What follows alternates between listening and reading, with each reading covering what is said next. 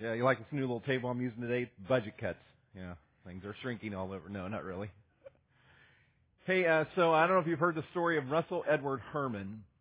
Uh, you wouldn't necessarily have a reason to ever have heard his story, but he uh, he was a man who lived in Macon, Illinois, and unfortunately he died in 1994 at age 67 of cancer. But here's the interesting part of his story. Before Russell Edward Herman died, he did what a lot of people do. He went out and had a will created. And in his will, uh, he was very generous.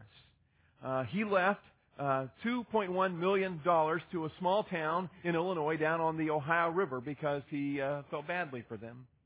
He also wrote into his will that he was leaving $2.1 million for East St. Louis and some community development projects in their city. He also felt badly for the federal government. I'm not sure why, but he felt badly for them, and he left them in his will six billion dollars. Uh, incredible, right? There's only one problem. When Russell Edward Herman died, he only had one asset. It was a 1983 Oldsmobile Toronado. Here's the moral of the story. You can't give away what you don't have. For the last five weeks, we have been exploring how God wants to unleash His church to be difference makers. But first, you gotta know Jesus. You gotta get to know Him. And you gotta live your life in the power of the Holy Spirit.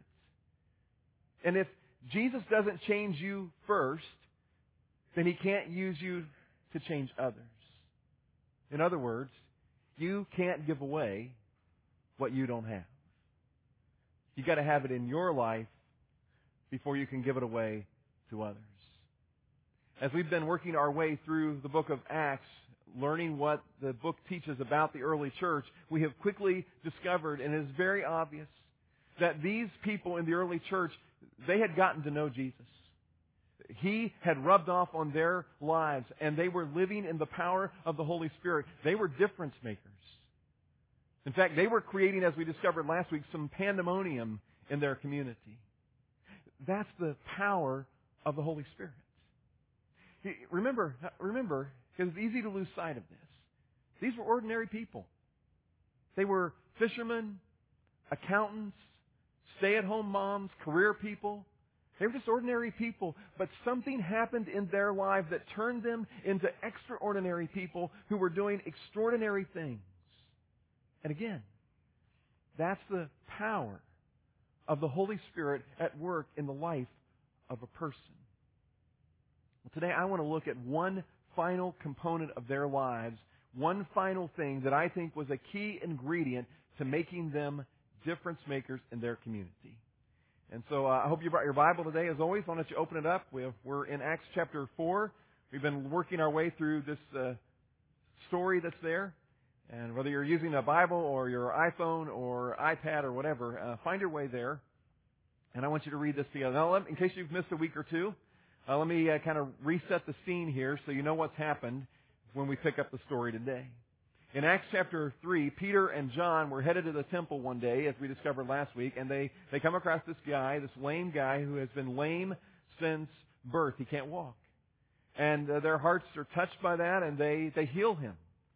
And his healing, though, causes, causes quite a bit of pandemonium. There, there's quite a bit of disruption in the city because of their healing of this man. So much, in fact, that the religious leaders get a little bit upset. And they have Peter and John thrown in jail, and the next day they drag them before the religious council and they threaten them. In fact, they really threaten them and basically say, if you have any, if you keep talking about Jesus, bad things are going to happen. And so after they have been thoroughly threatened by the religious council, they finally are released. And in verse 23, where we're going to start today, we discover what they do next. Where, where do they go?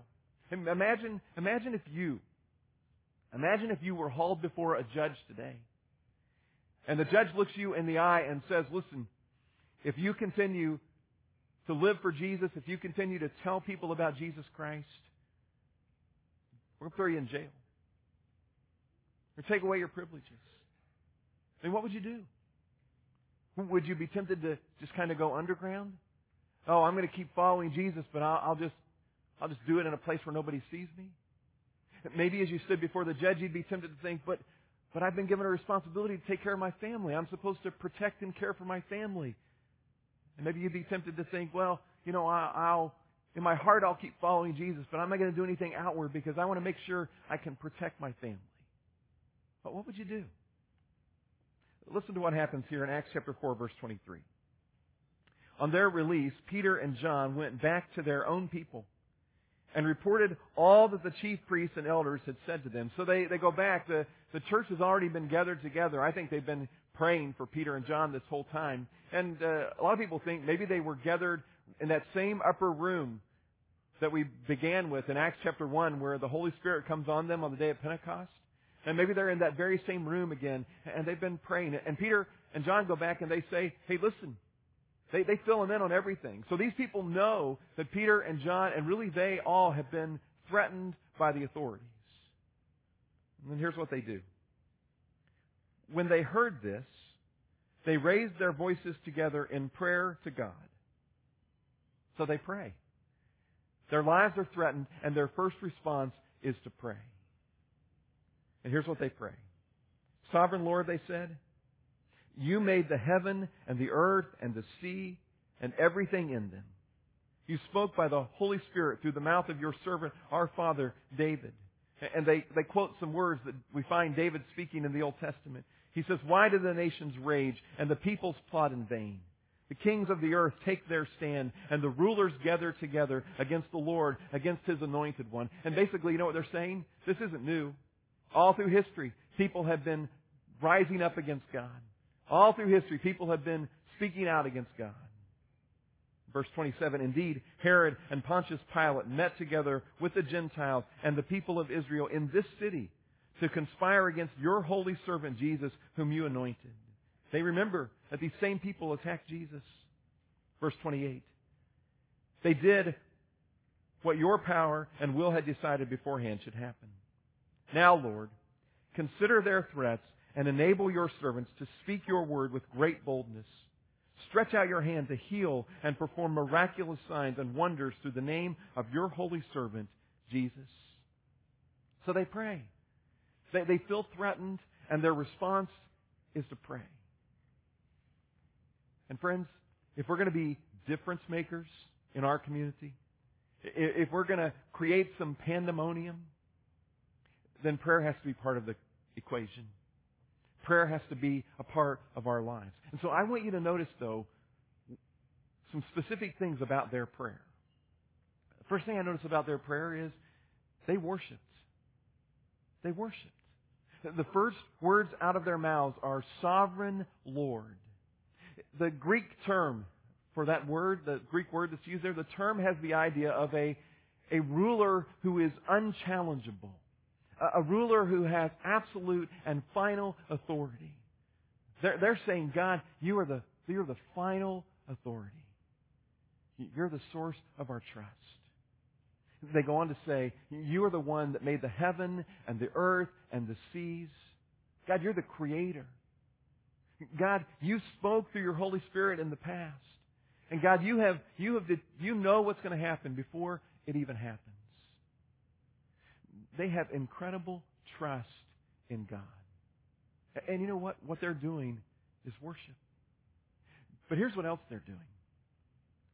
Here's what else they're doing. They are reminding themselves that the chief priests and the religious rulers, the ones who are threatening them, are not the ones calling the shots.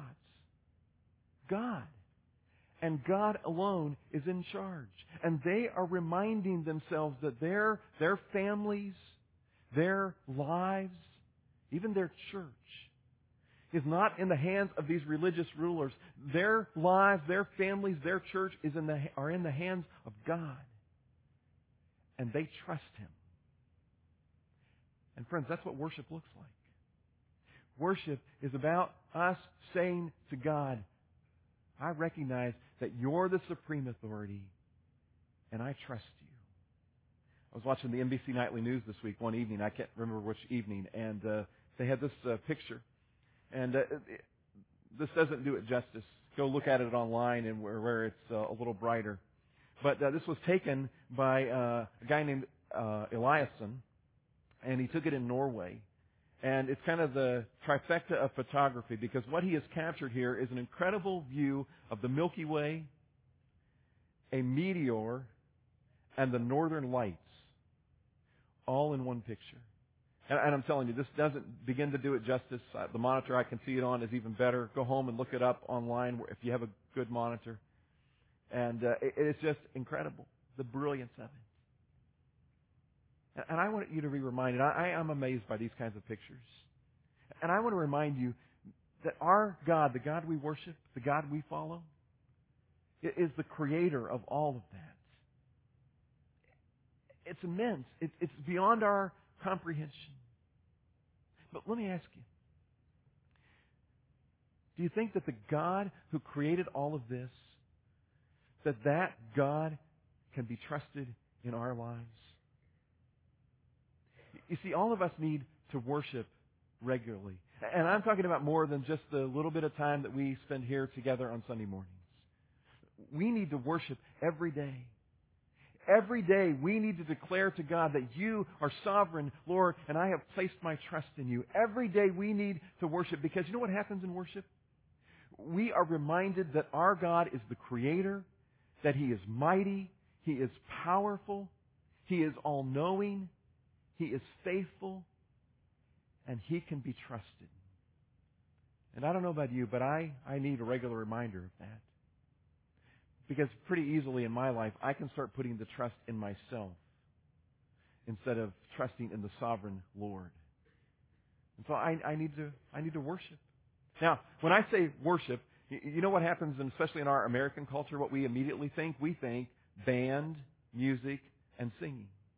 And certainly that is one wonderful form of worship that I, I thoroughly enjoy. It's a great way to worship. But it's not the only way to worship worship goes beyond that. Worship could happen all by yourself in a few moments of quiet reflection about God. Worship could happen in a conversation with, between you and a friend when you're talking about what God is doing in your lives. Worship could happen as you drive across the river some morning and you look out over the water and you're reminded of the creativity of our God.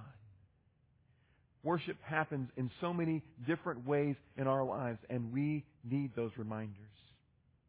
I like when I fly on an early morning flight, which doesn't happen very often, an early morning flight on Delta Airlines. You know why? Because in the terminal where you get on Delta Airlines at RSW, it's Cinnabon. Now, you know what? Now, I know when I go to RSW, I'm going to be hungry for that, okay, before I get there. But there are other times where I can be somewhere and I don't think I'm hungry at all. But I get within a few hundred yards of Cinnabon and I smell the wonderful fragrance of those cinnamon rolls baking. And even though I wasn't hungry at all a minute earlier, suddenly I am consumed by hunger. I must have one of those cinnamon rolls. Worship ought to do something similar to us worship ought to create in us a hunger for God. When I take moments to reflect on the greatness of God, that reflection ought to create in me a hunger for more of Him in my life. It ought to create in me a greater desire to say to God, You are sovereign, Lord, and I have placed my trust in you. Here's the second thing I noticed about their prayer. I noticed what they did not pray for. What they did not pray for. They didn't ask for safety. They didn't say, you know, God, these people, these horrible people are threatening us. Would you protect us from their threats? God, would you protect us from being thrown into jail? Now, when I think about what I pray about every day, I pray about safety a lot. I do. You know, God, protect my wife. God, protect my boys. God, protect our church. And honestly, there is nothing wrong with praying for safety and protection. When you read some of what Paul wrote in the New Testament, he prays for the safety of those around him. But it's interesting to me that when these early Christians were threatened by the religious leaders, they're not praying for safety. You know what else they didn't pray for? They didn't pray for comfort. They didn't pray for comfort. They were in a very uncomfortable situation. And they didn't ask God, would you give us comfort? You know, we spend a lot of time praying to be comfortable, don't we? God, would you take away this thing that makes me uncomfortable? God, would you give me this so that I will be able to stay comfortable? God, God, give us that house. God, we need that car. God, I, I want that other job. God, would you help me to move forward in my career? God, would you just help us to stay comfortable? But it's interesting in their prayer, you don't find anything about comforts. You know what else you don't see in their prayer? They didn't pray for victory. They were in a contest. There was a contest going on between the religious leaders and these early Christians. And you know what? As Americans, we know, right? In every contest, there is a winner and there is a loser, right? And so we, we have a tendency to think, I've, I've got to be the one that wins. I, uh, have a great privilege every uh, Thursday this football season. I'm uh, spending a few minutes every Thursday afternoon after practice speaking to the Mariner football team. And uh, so I speak about some leadership things and teamwork and those kinds of things. And then you know, I, at the end, I always pray for the team. Now I pray for uh, safety and for them to play at their highest level and for the coaches to do their best in coaching. But you know what? I know what the rest, what the guys are praying for around the room, at least what they're thinking. They're thinking, God help us win. God help us destroy the other team. God help us beat the tar out of them, you know? Because they're thinking about contest and winning. And honestly, while I'm praying, I'm thinking about that too. It just seems more spiritual not to pray about it out loud, you know? We think about victory. But when you read their prayer, there's nothing about victory. You know what else is not there? There's nothing about revenge. You know what? These same people that were threatening them were the same people who had arrested and killed Jesus Christ. And yet there is not a word in their prayer about God, let's get even. God, we want some, we want some revenge. It's not there. Listen again to what they do pray for in verse 29. Now, Lord, consider their threats and enable your servants to speak your word with great boldness.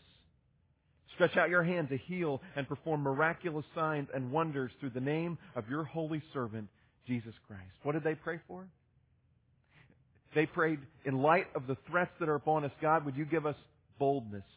now, that's kind of funny if you stop and think about it, because it was Peter's boldness that had them in trouble in the first place. Peter spoke about things the government said he wasn't supposed to speak about in places that he wasn't supposed to speak. And so what do they do?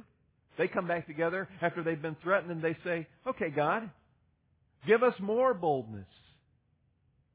You know what else they prayed for? They prayed for the power to heal people. Well, wait a minute. Again, wasn't it the fact that Peter and John had healed this guy that got them in trouble in the first place? Yeah. And yet they get together in this upper room and they say, okay, God, help us to, to heal more people. Not just Peter and John, but all of us. Help us to heal people, make a difference in their lives. And they didn't stop there. They prayed, God, would you give us the ability to do signs and wonders in your name? In other words, would you help us to, to do things that make a difference and point people to the power of the name of Jesus Christ? I read that prayer and I think, why would you pray like that? Why do you pray like that? I'll tell you why they prayed like that because they were absolutely convinced that the name of Jesus and the power of God could make a difference in people's lives. And they weren't willing to live ordinary lives. They were determined to be difference makers.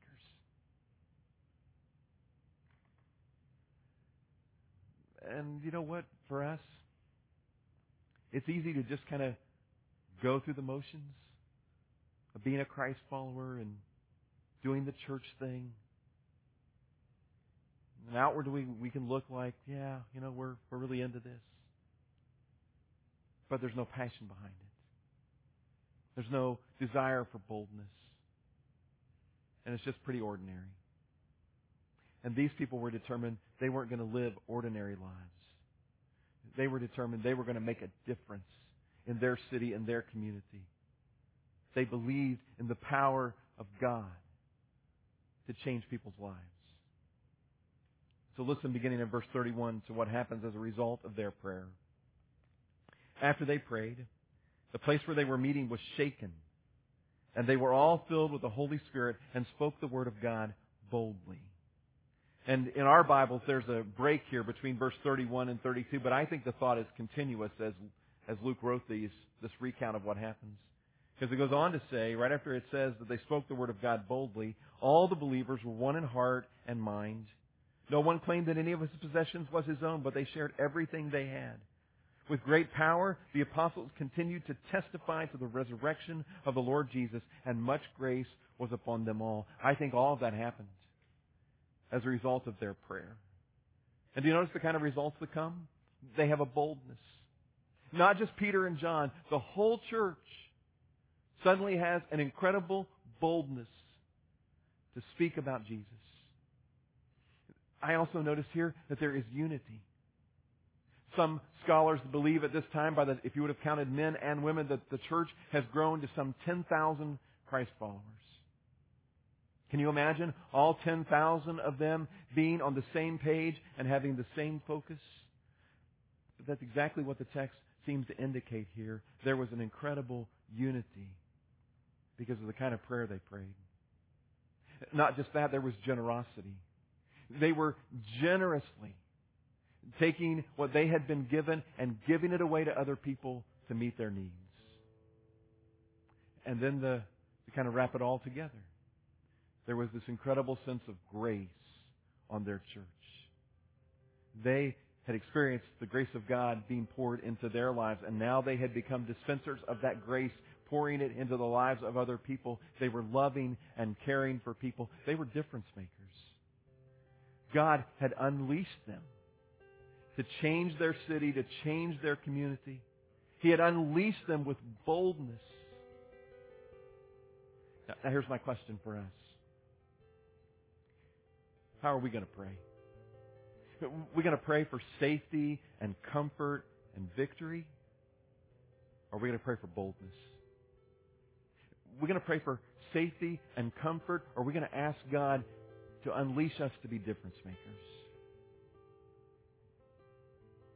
You see, I'm far more concerned for us as Crosspoint that we become and continue to be difference makers than I am about where we meet or having a new building or a new campus or any, any of that. And that's, that's good. It's all good. It's fun. It's exciting. But I am far more concerned and would get far more excited about God unleashing His Spirit in us in incredible ways.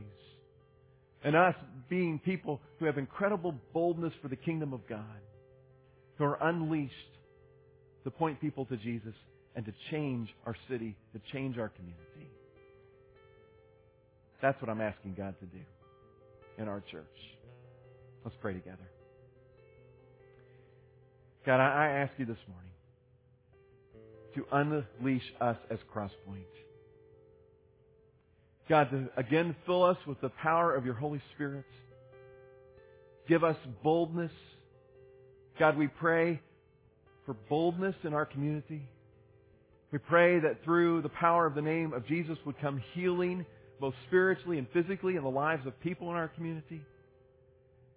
God, help us to be a, a church, a people who clearly point people to your Son. Unleash us, God. Work in us in powerful ways. And we'll celebrate and we'll give you the glory. In Jesus' name we pray. Amen.